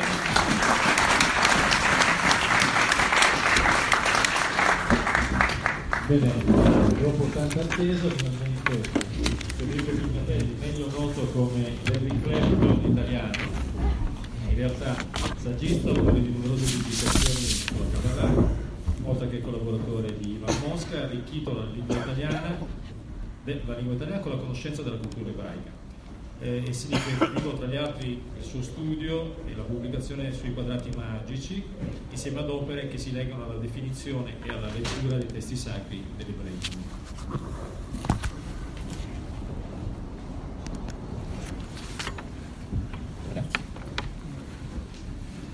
Innanzitutto buonasera a tutti. Vi vedo infreddoliti, ma nessuno di voi ho visto stramazzare a terra. Generalmente lasciano a me questo compito e per questo motivo che io prendo la parola sempre come terzo oratore. E dovrò farvi vedere un po' le scalette la prossima volta. Comunque, se Domenico vi ha accennato un po' la Kabbalah e Mauro vi ha portato a navigare in superficie, con questo intervento noi, permettetemi l'espressione, colpiremo al cuore l'insegnamento della Kabbalah. Il mio intervento è titolato Prima del principio, titolo pretestuoso. Ah, e chi può dire cosa successe effettivamente prima che questo universo venisse in emergenza? Eppure 2200 anni fa degli uomini che oggi noi chiameremmo cabalisti, ma che in realtà in quel periodo erano chiamati Iorotei Merkabah, cioè coloro che ascendono al carro, la parola Kabbalah prenderà i contorni e i contenuti che oggi noi gli riconosciamo soltanto tra il 1300 e il 1400. Questi uomini in quel periodo, nonostante ci fosse un divieto nel Talmud che recitava pressappoco in questa maniera, peggio per lui non essere mai nato se qualcuno indaga ciò che c'è prima, ciò che c'è dopo, ciò che c'è sopra o ciò che c'è sotto. Ma quelli erano degli uomini come noi, noi sappiamo che i divieti sono fatti per essere infranti. E allora indagarono il prima del principio ed elaborarono una teoria che va sotto il nome di Zimzum. No, eh, è una parola che non ha riferimenti sessuali, eh? ben chiaro lo dico perché ho visto lì qualcuno che dava di gomito, no, significa semplicemente contrazione, ritiro, nascondimento. La cosa sorprendente è che a distanza di tanto tempo sembra che la scienza ufficiale si allinei con questa tesi che diverrà poi una vera e propria eh, costruzione filosofica e di insegnamento nel 1500 con eh, il kabbalista Isaac Luria è eh, del dicembre del 2015 le dichiarazioni dell'astrofisico Abaya Setekar, il quale ha dichiarato che sui calcoli basati sulla low quantum gravity il Big Bang in realtà non sarebbe stato veramente il momento iniziale del nostro universo, ma che prima ce n'era un altro, soltanto che invece di espandersi si contraeva Simsum appunto, fino al punto di divenire talmente piccolo tanto da implodere e tornare ad espandersi. Se me lo permettete io vorrei leggervi le dichiarazioni di questo astrofisico, è brevissimo, eh? Eh, che sono state riprese dalla rivista scientifica Scienza proprio di dicembre 2015. Lui dice, la teoria del Big Bang presenta dei limiti. Se l'aumento della distanza fra gli ammassi di galassie a causa dell'espansione implica che essi fossero più vicini in passato, suggerendo l'idea di un evento iniziale, continuando idealmente a ritroso nel tempo, densità e temperatura aumentano fino a un istante in cui questi valori tendono all'infinito e il volume tende a zero. Così che le attuali teorie fisiche non sono più applicabili. Per questo la teoria non è adeguata a descrivere le condizioni del prima iniziale, ma fornisce un'ottima descrizione dell'evoluzione dell'universo da un determinato momento in poi. Questo è per quanto riguarda il primo titolo, diciamo pretestuoso, pretenzioso. Il sottotitolo è La prima creazione, anche questo sembra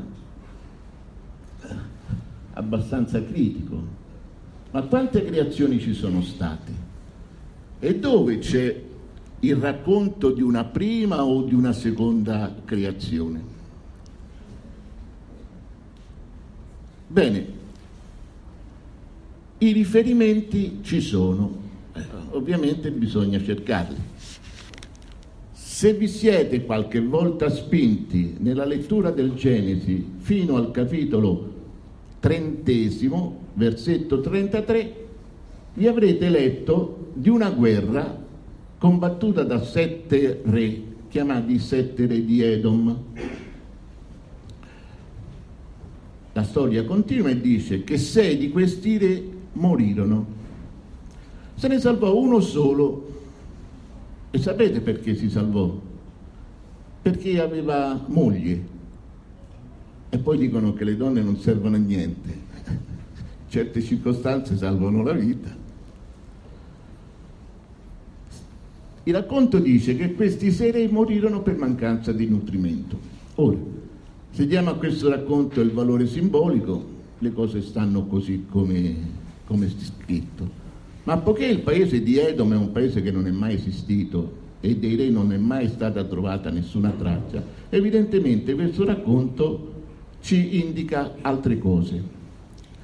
La morte dei sei re testimonia la distruzione delle prime sei sefirot creazionali per mancanza di nutrimento perché in queste sefirot non scorreva più l'essenza divina. Il re che ci ricorda come sopravvissuto è l'indicazione di una nuova struttura, l'hanno accennato i colleghi che mi hanno preceduto, cioè è il tikkun, la restaurazione, però costruita su una struttura completamente diversa. Se i sei, i sei sefirot creazionali avevano una struttura a cerchio, questa nuova struttura ha una struttura ad albero, maschile e femminile, quindi eh, il re e la moglie, eh, attivo o passivo, bianco e nero e così via. La Kabbalah questa struttura la chiama una struttura Mekela, ossia a bilancia, bilancia statera, bilancia statera. Ma se poi non siete arrivati mai al trentesimo capitolo, perché capisco che sta un po' giù, bastava leggere soltanto il primo versetto del Genesi.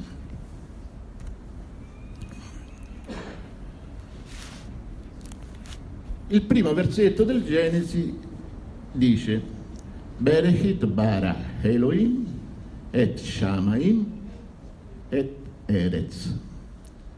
La Volgata traduce in principio Dio creò i cieli e la terra.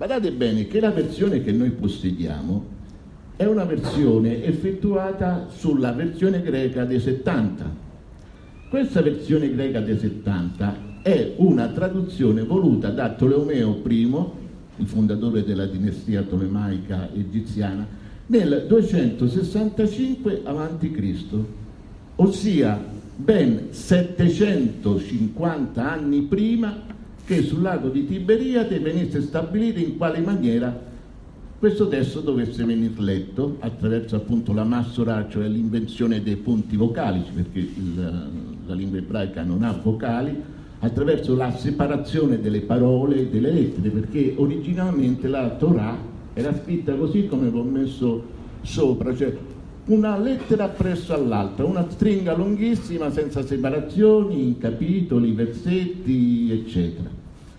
Tant'è che questo tipo di traduzione fu definita, effettuata da eh, traduttori ignoranti e non illuminati da Martin Lutero, e addirittura mancante da San Bonaventura. Ora, io vorrei con voi esaminare un attimo questo versetto, se mi prestate attenzione. La prima parola, Bereshit, in effetti significa in principio, ma per il momento la lasciamo un attimo da parte perché ci ritorneremo dopo successivamente. Poi abbiamo una parola bara, creò, va benissimo. La terza parola abbiamo Elohim. Elohim, che, che se ne dica, è un plurale. Il plurale della parola Eloah, che è un nome divino. Eloah significa lui, per cui la traduzione corretta sarebbe lui, essi, quelli che sono. Però siccome su questa parola sono stati versati fiumi di inchiostro, noi non ce ne interesseremo, cioè non ci incarteremo sull'esame di questa parola e andiamo avanti. La terza parola troviamo eh, il, nella nostra traduzione che è sparita, non c'è. Atto. Non c'è perché questa è una parola che non significa assolutamente niente. È ovvio che uno che legge il testo originale si fa delle domande, dice ma scusami, eh, qui siamo soltanto alla quarta parola. Se quello che ha scritto ha commesso il primo errore che ha usato un plurale al posto del, di un singolare, ma ha scritto una parola che non ha nessun significato, immagino cosa può aver scritto all'ultimo versetto. In realtà questa parola non è traducibile in nessuna lingua perché non non ha significato, ma perché ha troppo significato. Infatti è costruita con la prima lettera dell'alfabeto, ce ne ha parlato lui, con l'Alef e l'ultima la Tav. Ora, le lettere ebraiche sono dei contenitori di energia, secondo la tradizione. Veicolano energia, per cui quella parola eh, se volevano proprio tradurla avrebbero dovuto scrivere tutto ciò che c'è. Continuando abbiamo eh, i cieli, come vedete ancora un plurale perché termina in im, poi abbiamo la congiunzione e la terra. Oh, quella terra Eretz in realtà non è la terra con cui poi sarà formato Adamo. Eh. Come i cieli al plurale perché ci sono sette cieli, così ci sono sette terre e Adamo fu in passato con una terra chiamata Adama, che letteralmente significa terra rossa. Bene, abbiamo terminato il, l'esame. Adesso esaminate il primo versetto e il secondo. Secondo voi sono identici? Dicono la stessa cosa? Sottintendono gli stessi motivi? Eh no, se ci fosse un professore di italiano qui ci darebbe le bacchettate. Perché mentre nel primo versetto il soggetto del verbo creare è Dio, nel secondo versetto non c'è. Perché Elohim è elemento succedaneo. In principio creò Elohim. E dove sta chi ha creato? Lo dobbiamo andare a cercare. Ecco che ritorniamo sulla prima parola, Berechit. Vedete la prima lettera? La prima lettera è scritta molto più grande di tutte le altre. Per un occidentale la cosa potrebbe essere normale, se la prima lettera è maiuscola, eccetera. Eh, il fatto è che nella lingua ebraica non esistono lettere maiuscole.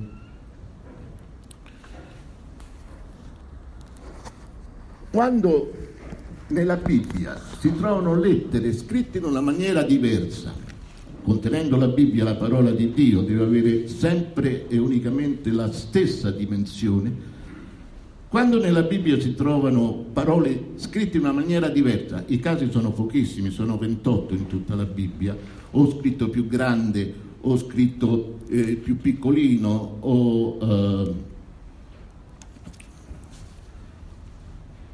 o piegata a destra o piegata a sinistra o in corsivo, lì c'è l'indicazione di una tecnica della Kabbalah chiamata Kere Ketib. Kere Ketib. Letteralmente significa scritto, letto. È una raccomandazione che dice presso poco così. Oh, stai attento. La parola è scritta in una maniera, ma tu devi leggerla in un'altra. E allora come leggere questa prima parola? Semplicemente separando la prima lettera dal resto del, della parola. La lettera è la lettera bet che significa due, secondo, scelto inizio, quindi con il secondo inizio. L'indicazione è assai precisa, tant'è che nel 1861 in Germania si sviluppò un movimento di esegeti che sosteneva che al Genesi mancassero due capitoli. Il capitolo che raccontasse l'antefatto, quello che noi cercheremo di capire adesso con la diapositiva successiva, e quello che ne raccontasse le, le, conclusioni, cioè che fornisse gli strumenti operativi necessari per mettere in pratica tutto quello che è contenuto nel Genesi. Questi due capitoli sono stati ritrovati, ma non sono riconosciuti canonici né dalla Chiesa né dal, dall'ebraismo, però lo sono per i cabalisti. Il primo capitolo si chiama il Sifra de Zeniuta, ossia che significa il libro del mistero nascosto. Sono nove pagine, non, non sono un granché, anche se sono molto criptiche. Io personalmente ho fatto la traduzione e ho dovuto dotarlo di tante note che quelle nove pagine sono diventate 84, 84. Il capitolo di chiusura è il settimo libro di Mosè pubblicato una sola volta nel 1500. Anche di quel testo ho avuto la fortuna di, avere, di averlo tra le mani e farmelo tradurre perché era in tedesco. Devo confessarvi che non ci ho capito assolutamente niente e quindi l'ho pubblicato così com'è, beneficio di chi riesce a, a decifrarlo, visto che io non ci sono riuscito. Guardate ancora quella lettera, Dov'è che bisogna indagare allora alla ricerca del, di chi crea? Vedete che è aperta davanti e chiusa dietro, ma la base forma un codino. Vedete? Un codino. È l'indicazione che noi dobbiamo andare ad indagare la prima creazione non da questo momento in poi, ma prima di questa lettera.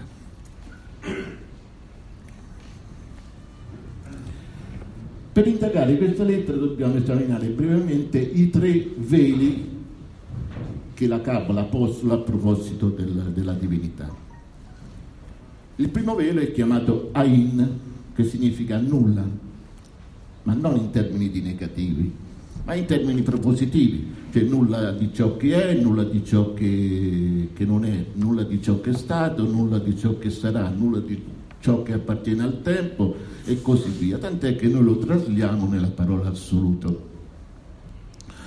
Ovviamente la prima creazione non può avvenire in, eh, in, nell'assoluto, per il semplice motivo perché è l'assoluto, quindi è tutto.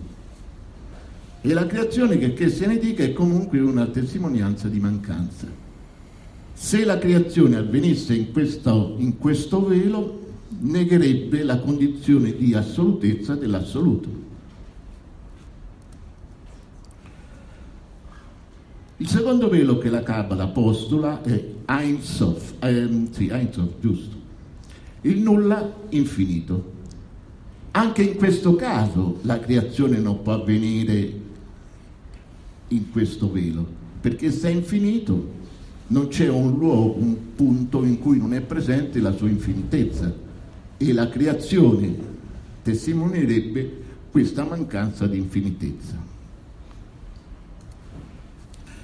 Condizione logica è che la creazione possa avvenire soltanto nel terzo velo, Ein Sof Aur, infinita luce.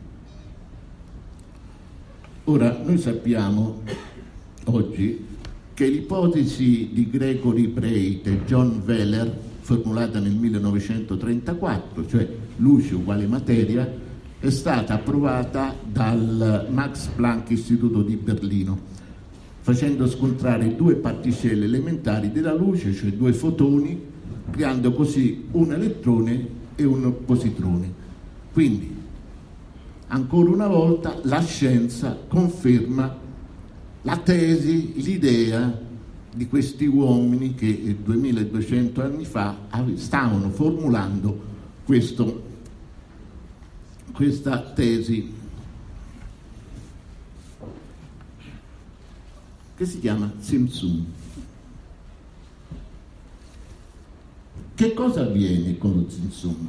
In realtà nell'infinita luce c'è un attimo di ritiro di contrazione, lasciando uno spazio libero in cui dare origine alla creazione.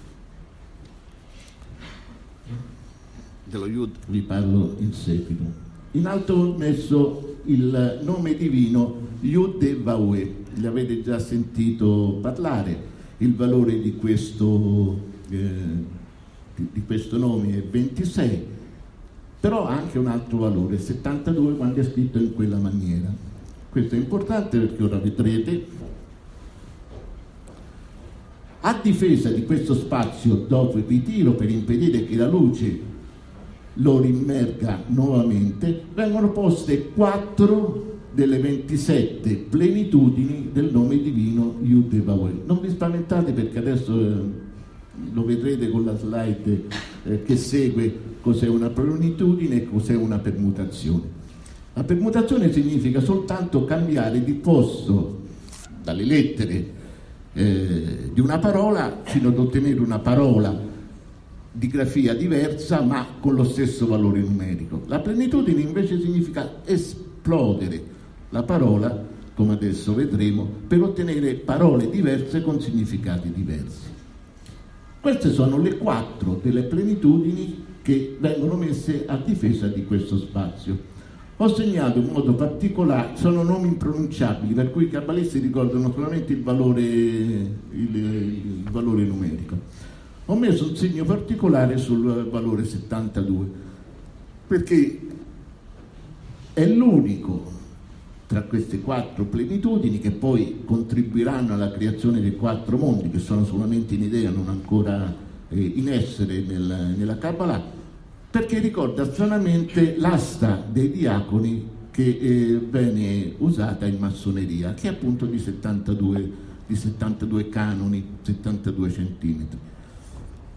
Ne abbiamo, ne abbiamo due, sì, eh, quindi sono 144 canoni che vengono poi eh, presi dal maestro delle cerimonie.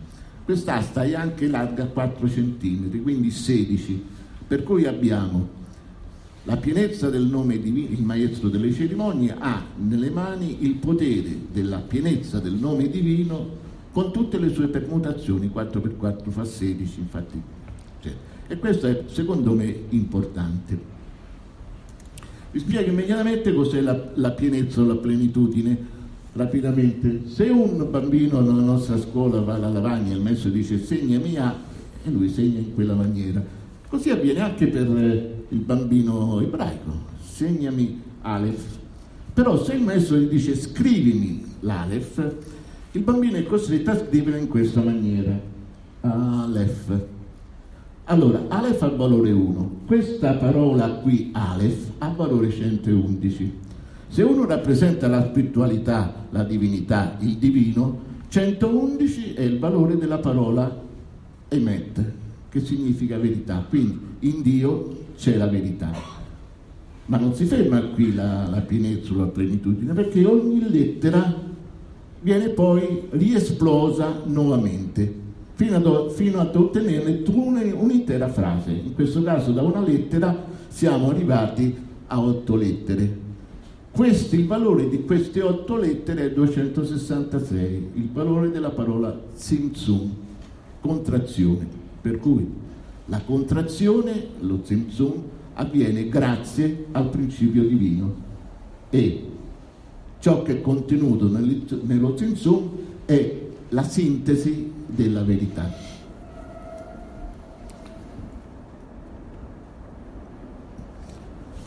Quindi lo Zinzum è avvenuto, c'è stata la contrazione, tutto è pronto. In questo miscuglio incoato, che è l'aspetto ilico del futuro universo, penetra in maniera obliqua, secondo il modo di scrittura ebraico, un raggio di luce. L'infinita luce, che senza luce che senza centro, perché non ha un centro, concentra un centro che è la prima delle Sefirot, Keter, ma soltanto in idea, non ancora in, in creazione. In realtà che cosa avviene? È quello che succede quando noi lanciamo un sasso in uno stagno. Lanciamo il sasso, nel punto dell'impatto iniziano dei cerchi più grossi, più vicini all'impatto e mano a mano che si allontanano sempre più sottili. Ecco, questa è la prima configurazione delle Sefirot, chiamate Sefirot Iguli, che significa Sefirot a cerchi. Questa è un'immagine ripresa dal, dalle opere di Isaac Luria per farvi vedere come, venivano, come veniva descritta eh, e disegnata questa configurazione.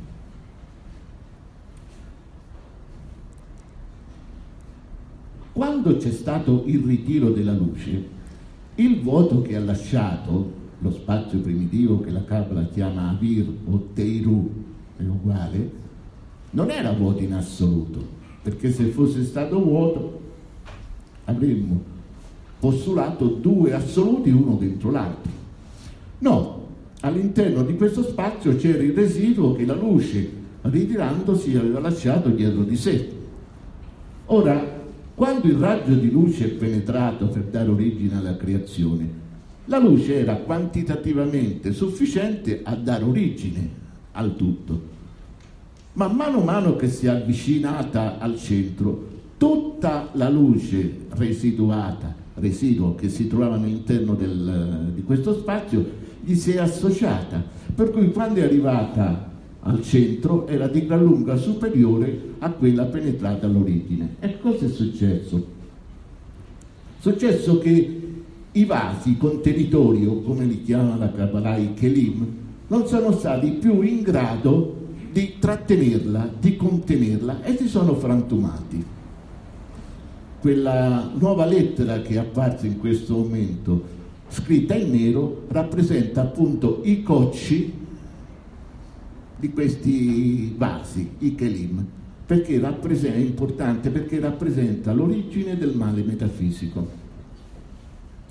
Tutte le Sefirot si frantumano, rimangono solamente integre le due centrali perché erano più grosse, il Keter e Binah è inclinata ma resiste, e Malkut. Tutte le altre vanno distrutte. Questo è il momento del caos. Da qui inizia il testo della nostra Genesi, in principio con vuota informe.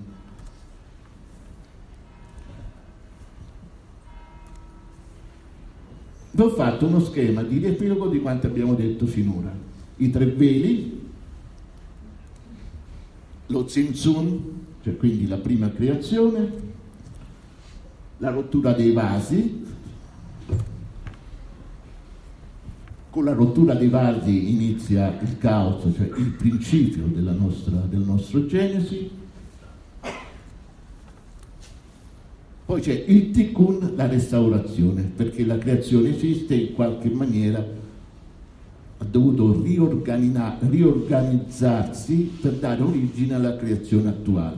Questa riorganizzazione è chiamata tikkun, che significa appunto restaurazione. La restaurazione avviene tramite, non entreremo nei dettagli, cinque figure che vengono chiamate Parsofim dalla Kabbalah,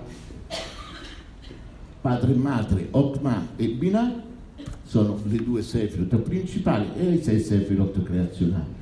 Tutto questo aspetto qui è contemplato nel primo versetto del, della Bibbia.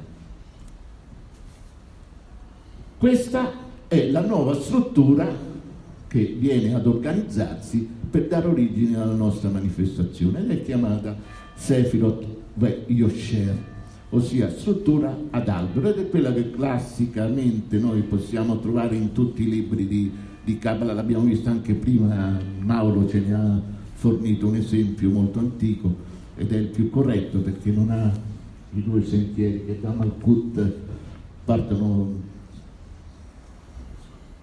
Malkut, Malkut deve passare attraverso Yesod assolutamente perché altrimenti non si va da nessuna parte.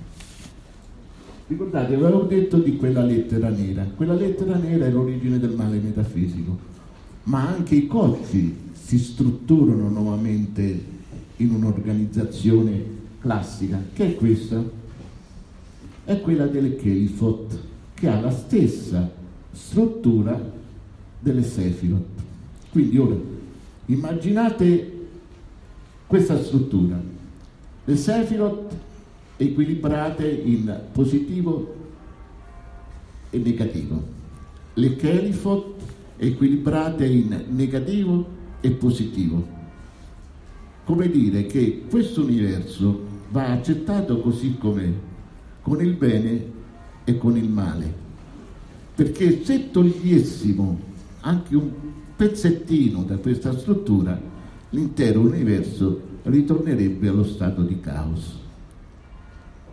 Io ho terminato, spero di essere stato abbastanza chiaro. Se c'è qualcuno...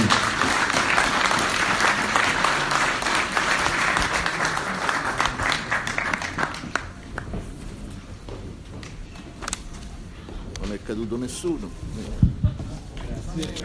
Non è venuto nessuno, ero lì dietro, c'era l'intervento medico ma non è successo. Eh, cosa dire? Io lascerei in questo momento le conclusioni di questo convegno a Cristiano Busca, che avete visto sotto vari aspetti quanta conoscenza e quanti mezzi sono a disposizione per l'elevazione spirituale dell'essere umano. Cristiano, presidente del York italiano, dico di York italiano, Cristiano Busca. Grazie. Fosse semplice fare le conclusioni. Dico, fosse semplice perché siamo partiti con una provocazione di Filippo che diceva legate bene, legatevi bene alla cultura, iniziamo un viaggio dentro una via che diventa coinvolgente e magica. Credo che abbiamo attraversato una cosa molto coinvolgente, straordinariamente affascinante, magica perché ci dà lo strumento per poter capire che cosa siamo noi, che cos'è l'uomo, quali sono le ragioni perché taluni decidono di percorrere sulla base di una via verso l'alto un processo iniziatico rispetto ad altri che scelgono una via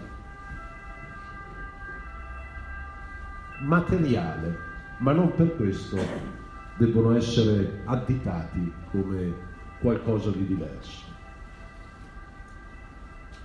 Chi inizia questa strada, la prima, quella degli iniziati, viene additato. Viene additato perché percorre la via esoterica, perché percorre la via iniziatica, perché è massone, quindi più che additato, colpito. Ma forse nessuno riesce a cogliere la profondità di un percorso se non è attraversato con lo spirito di chi guarda di fronte a sé e dentro di sé, non in una visione autoreferenziale, ma in una visione in cui si accetta la diversità, il bene e il male che Federico ci ha ricordato chiudendo il suo intervento. E in questa via di ricerca ciascuno cerca di cogliere quello che in maniera strumentale, come se fosse raccontato il male dentro il male, è che noi siamo anche segreti. Cerchiamo il segreto. Ma quale segreto? Il segreto di un percorso dove attraversando questi mondi, questa profondità di un'origine, di un viaggio che colpisce noi stessi ancora prima che tutto quello che ci circonda, ci cerca di dare la luce ad una dimensione nuova che altri cercano su una strada altrettanto rispettabile, che è dogmatica rispetto a quella che noi abbiamo, diciamo gnostica, di chi cerca e che si pone continuamente una interrogazione rispetto a ciò che accade. Ma che cos'è che accomuna l'uomo in questa diversità? Non esiste forse un segreto dogmatico che viene accettato da tutti e rispettato come se fosse l'assoluta verità anche da coloro che vivono una via di natura religiosa. Ma che cosa fanno coloro che vanno in chiesa, che partecipano ad una funzione religiosa? Partecipano ad una vita corale, attraverso un rituale, attraverso un percorso, attraverso una manifestazione che ad un certo punto si sostanzia con una dichiarazione che trasforma l'elemento del credo in pane, il pane e il vino in corpo e sangue. Tutti hanno partecipato coralmente a quel momento, tutti si sono fatti parte di quel credo. E che cosa viene detto? Mistero, mistero della fede, dogma.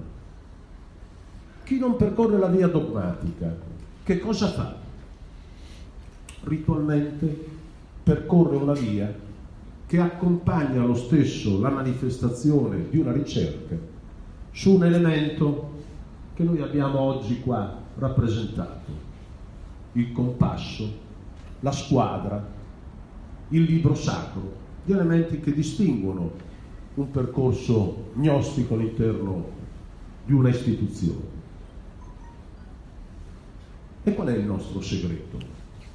Il segreto è quando il compasso sta sopra la squadra e sopra il libro sacro. Perché che cos'è? La stessa cosa dall'altra parte, la comunione dell'uomo con Dio che si manifesta in una maniera diversa, ma che al pari rappresenta due vie che ci conducono nello stesso elemento di identità. Non è una cosa straordinaria la si legge nelle sacre scritture, la si legge in maniera molto chiara attraverso quell'elemento contestuale che è la comunione, che è rappresentato dall'incontro del sacerdote dell'Onnipotente con il sacerdote dei sacerdoti, Melchizedek che incontra Abramo e che, dopo aver liberato il figlio Lot, celebrano con il pane e il vino questo momento di comunione. La stessa cosa avviene in altri percorsi, come del resto avviene che coloro che stabiliscono di percorrere una via di superiore levigano la pietra con gli strumenti che sono necessari a rendere il piano della trasformazione verso l'ente superiore levigato per raccogliere quella luce che veniva descritta e dall'altra parte troviamo quel momento in cui l'uomo decide di salire verso l'alto. Non lavora sulla pietra, non lavora, non lavora dentro se stesso, non compie il viaggio, lavora sulla materia. E nel lavorare sulla materia non si spezzano i mattoni di cui parlava prima l'ingegner Casellino, perché erano costruiti con uno spazio e una entità tale in cui i coefficienti di dilatazione erano sostanzialmente chiari e codificati. Costruiscono le torri, le torri di Babele, che portano a un principio di elevazione dell'uomo verso il cielo, perché lo vuole conquistare, lo vuole vedere. Però a un certo punto questa strada si interrompe, perché come tutte le situazioni in cui i percorsi della materia legano le persone, in quel momento si è frantumato il rapporto individuale o duale che si era costruito. Non si spezza l'ematore, si spezza l'elemento della manifestazione che è la parola. La parola è perduta. Ecco, se noi cerchiamo di cogliere il significato del nostro viaggio tra le pietre, che è un po' quello che attraverso questo incontro volevamo lanciare da un lato come provocazione, dall'altro con la profondità delle relazioni che sono state presentate da Domenico Fragata, da Mauro Casci, da Federico Pignatelli. Lo stesso voler contestualizzare questo luogo con questo percorso che ha fatto l'ingegner Tiziano Casellino serve a mettere, a mio avviso, in chiaro che la via dell'uomo non è una via che porta verso il basso. La via dell'uomo porta verso il basso quando si perde il valore fondamentale della natura manifesta che l'uomo ha ricevuto e riceve, la scintilla, quella luce, quella forza di creare all'interno di noi stessi quello spazio che ci rende rete con gli altri, pensando che siamo una comunione di un'entità e di un'energia superiore rispetto a quello che noi intimamente possiamo manifestare se non la viviamo come un elemento partecipato di una contestualità più larga che è l'universo. Se noi non cogliamo il senso del nostro essere, perché se noi cogliessimo questa parte di noi, molto probabilmente avremo anche la capacità di rispondere diversamente ai problemi che viviamo nella nostra quotidianità.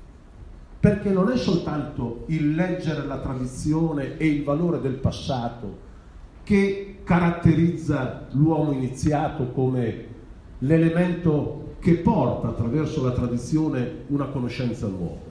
C'è qualcosa di più, perché questo lo contestualizza dentro una dimensione che gli consente di dare risposte diverse, che sono nella tradizione ma di grande attualità. Il principio della tolleranza, il principio dell'uguaglianza, il valore della libertà. Ma quando questi valori passano di moda? Quando l'uomo non è più libero, quando le forme di partecipazione sociale e le rappresentanze dell'uomo all'interno della struttura sociale diventano un elemento costretto sotto la tirannia.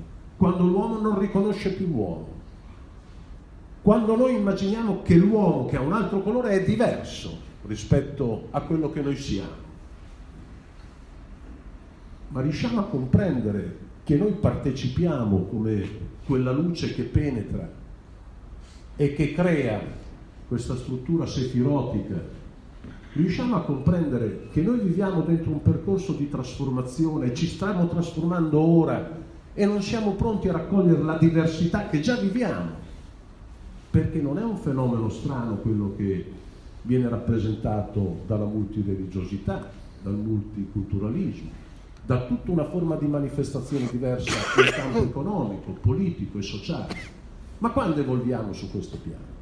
E quando saremo in grado di poter dare risposte mature a problemi che ci pongono in una dimensione nuova e che se non cogliamo attraverso un viaggio dentro di noi non ci saranno leggi, non c'è la possibilità di essere normati su quello che è un percepire collettivo di cui noi facciamo parte ma non ci sentiamo protagonisti. Ecco perché cogliamo la via iniziatica, perché la trasformazione avviene in noi, all'interno di un nostro tempio, che è il tempio interiore, che è un tempio che si arricchisce e che coglie la sensibilità del nostro essere misurandola con chi come noi lavora su quel percorso. Questa di oggi è stata un'esperienza straordinaria. Se domani stiamo male si chiama sindrome BBBO, che sono due persone che sono presenti in sala perché io avevo pregato di trovare il sistema di avere un ambiente un po' più caldo. Però abbiamo resistito, avete resistito anche alle nostre parole, io vi ringrazio, spero che sia stata un'occasione utile per tutti, per un momento di riflessione comune e corale che può ripetersi nel tempo se questo è il desiderio che si verrà manifestato. Grazie.